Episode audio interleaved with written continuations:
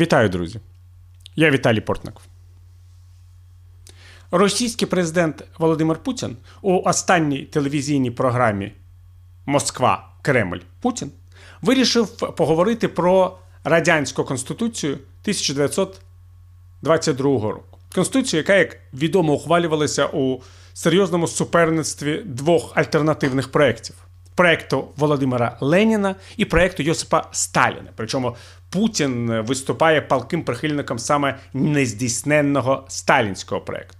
Нагадаю, у чому були головні розбіжності. Розбіжності були в тому, що Володимир Ленін вважав, що соціалістичні республіки мають об'єднатися у єдину союзну державу і навіть зберегти за собою право виходу з цієї держави.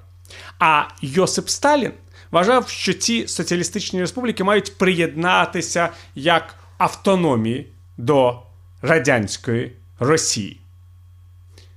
Володимир Путін бачить е, в цьому історичну помилку. Чому ж це при відновленні так званої історичної, споконвічної Росії якісь там е, республіки мали приєднатися е, до Радянського Союзу як де-факто незалежні держави і зберегти право виходу з цього Радянського Союзу, тобто з історичної Росії.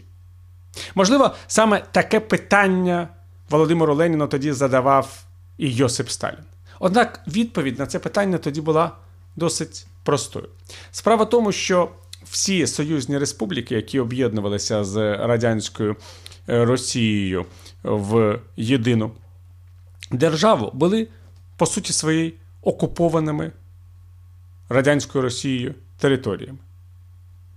І Україна, і Білорусь, і Грузія, і Вірменія, і Азербайджан саме ці республіки створювали разом із радянською Росією СРСР.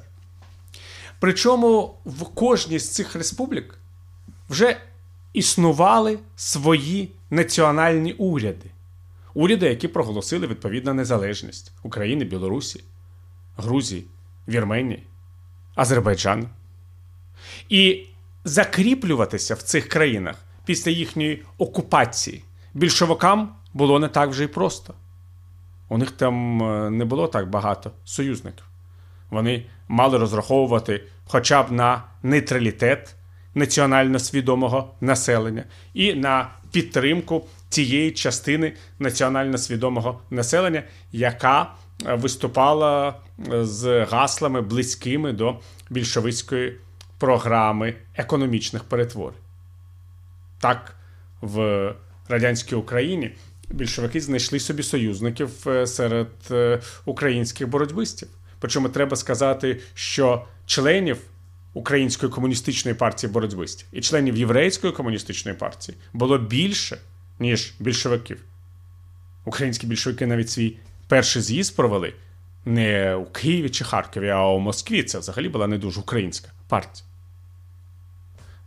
Це ж саме стосується Грузії, Вірменії, Азербайджану. Там була реальна державність, реальні уряди, які боролися за е, затвердження власних уявлень е, про майбутнє е, державне будівництво. І більшовики в жодній з таких країн не виступали проти її національної незалежності. Вони виступали, як і в самій Росії, проти буржуазії, проти експлуататорських класів.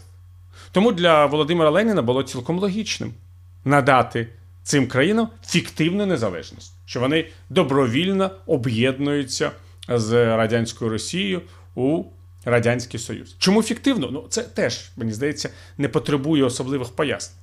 Тому що стрижнем влади, сутністю влади у цій е, новій державі була комуністична партія. Причому хочеться підкреслити російська комуністична партія більшовиків. Вона і залишилася. Її просто перейменували на всесоюзну комуністичну партію більшовиків згодом е, вже в останні роки життя Йосипа Сталіна на комуністичну партію Радянського Союзу. Але по сутності своїй це і була та сама російська комуністична партія у самій е, радянській Росії окремої комуністичної партії ніколи не було. Вона з'явилася буквально за рік до е, краху радянського союзу і відразу ж зникла разом із е, КПРС. Не було її саме тому, що Всесоюзна комуністична партія більшовиків чи КПРС і були, і залишалися оцією самою російською комуністичною партією більшовиків. І ця партія продовжувала керувати усім Радянським Союзом, усією цією, за словами Володимира Путіна, історичною Росією. Та й союзний уряд 1922 року це був е, російський уряд. Голова Ради народних комісарів Радянської Росії Володимир Ленін був обраний головою Ради народних е, комісарів Радянського Союзу. Ніяких інших варіантів е, створення уряду, окрім як з російських народних комісарів, і не було. Так що, з точки зору реального державного будівництва, Радянський Союз не був державою, він був партією відновити вдалося не історичну Росію, якими б не були фантазії Володимира Путіна, а вдалося створити комуністичну партію, комуністичну диктатуру на всій території колишньої Російської імперії. І це була єдина можливість для того, щоб е, в одному державному просторі об'єднати переважну більшість території Російської імперії. Тому що якщо б цієї комуністичної партії, цієї комуністичної диктатури не було б, історична Росія зникла б з політичної карти світу вже 1918 року. Так ніби і ніколи не існувало. А так їй вдалося проіснувати до 1991 року, і вона продовжує досі агонізувати у вигляді нинішньої Російської Федерації. Але є досить важливий момент, що багато хто у самому Радянському Союзі, в тому числі і радянські чекісти, не усвідомлювали сутності того, як керується оця держава партія. Не розуміли, що без комуністичної партії Радянського Союзу просто не буде. Саме тому у боротьбі Комітету державної безпеки Радянського Союзу і комуністичного апарату завжди існувала певна зневага чекістів до комуністичних апаратників, які не усвідомлювали сенсу життя, не усвідомлювали, як можна керувати державою без е, зайвих е, ідеологічних е, догм. Врешті-решт, саме чекісти почали генерувати напруженість на території Радянського Союзу в Горбачовські роки. Саме вони довели ситуацію до поразки партійної влади і до заборони КПРС. І тут виявилося, що сама союзна держава без союзної комуністичної партії нічого не варта. У серпні 1991 року президент Російської Федерації Борис Єльцин видав указ е, про заборону КПРС, принаймні на території своєї республіки. За кілька днів е, вийшли аналогічні укази практично в усіх інших е, республіках Радянського Союзу. А вже у грудні 1991 року так звана історична Росія знову перестала існувати. І тут виникає питання: якщо вона була такою історичною, чому для її знищення вистачило усього тільки одного указу президента Бориса Єльцина про заборону комуністичної партії? Може, не такою вже й історичною була ця Росія? Може, треба сказати собі правду, що за збереження у єдиній е, територіальній єдності більшості території Російської імперії довелося солоно заплатити не тільки народам окупованих Росією країн, але й самому російському народу.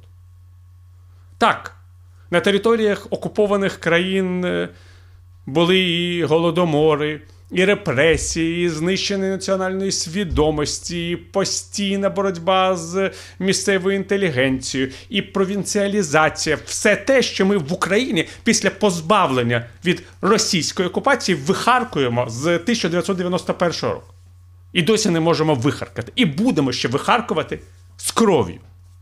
Але якою трагедією була історія російського народу, який теж став жертвою і голоду, і сталінських репресій, і фактичного знищення інтелектуальної частини суспільства, і знищення всіх тих, хто знав, що таке реальна праця, і що таке реальний прогрес, і аморальність, яка стала сутністю життя у радянському союзі, а значить і у самій Росії, і перетворення інтелектуальних кіл суспільства на лояльну до авторитарного режиму інтелігенцію. Яка і досі намагається прислужитися тепер вже не Сталіну, Хрущову чи Брежнєву, а Путіну. Росія, створена більшовиками, не була історичною. Вона нічим не нагадувала навіть ту Росію, яка зникла 1917 року. Вона, по суті, є антиросією.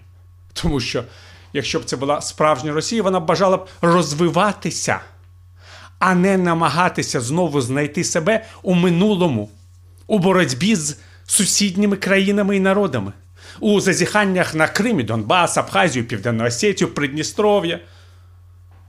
В цій постійній мрії про те, що тільки шляхом крадіжки території у сусідів можна знайти для себе якесь корисне заняття.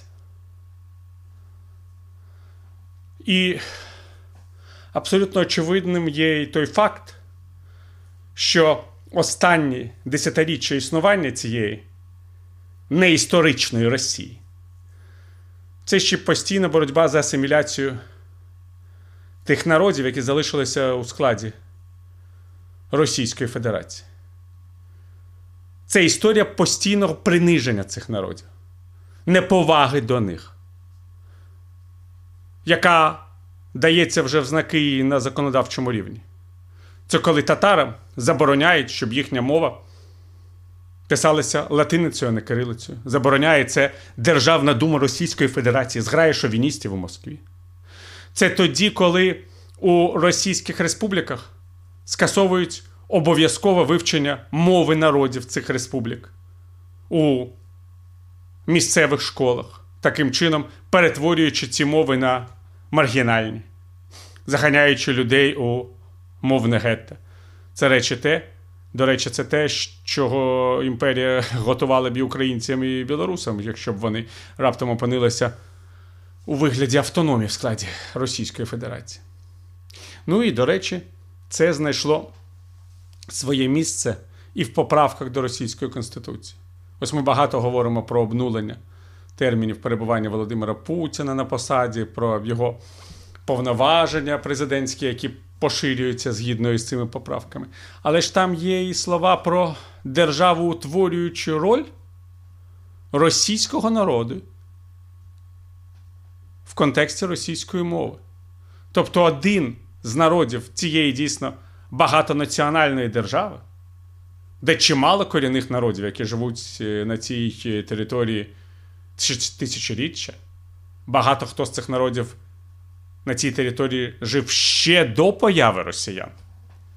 І ось у Конституції Росії один з народів фактично отримує привілеї, яких позбуваються всі інші. Що це як не приниження? Що це як не демонстрація того, якої історичної Росії насправді хочеться Володимиру Путіну? І тут, звичайно, важливим є питання: а якої дійсно історичної Росії йому хочеться? Чи хочеться йому цієї історичної Росії, про яку 1922 року мріяв інший кремлівський вурдалак Йосип Сталін, який вважав, що до складу Росії мають увійти і Україна, і Білорусь, і його рідна Грузія, і Азербайджан з Вірменією. А якщо вдалося тоді, у 20-ті роки, зазнати не поразок, а отримати перемоги, так і Фінляндія, так і Польща, так і Балтійські країни, все це мало б стати автономіями у складі Російської Радянської Федеративної Соціалістичної Республіки, яка тепер називається Російською Федерацією. Якщо Путін дійсно мріє про відновлення такої історичної Росії, великої трагедії, великої війни на пострадянському просторі, нам не уникнути.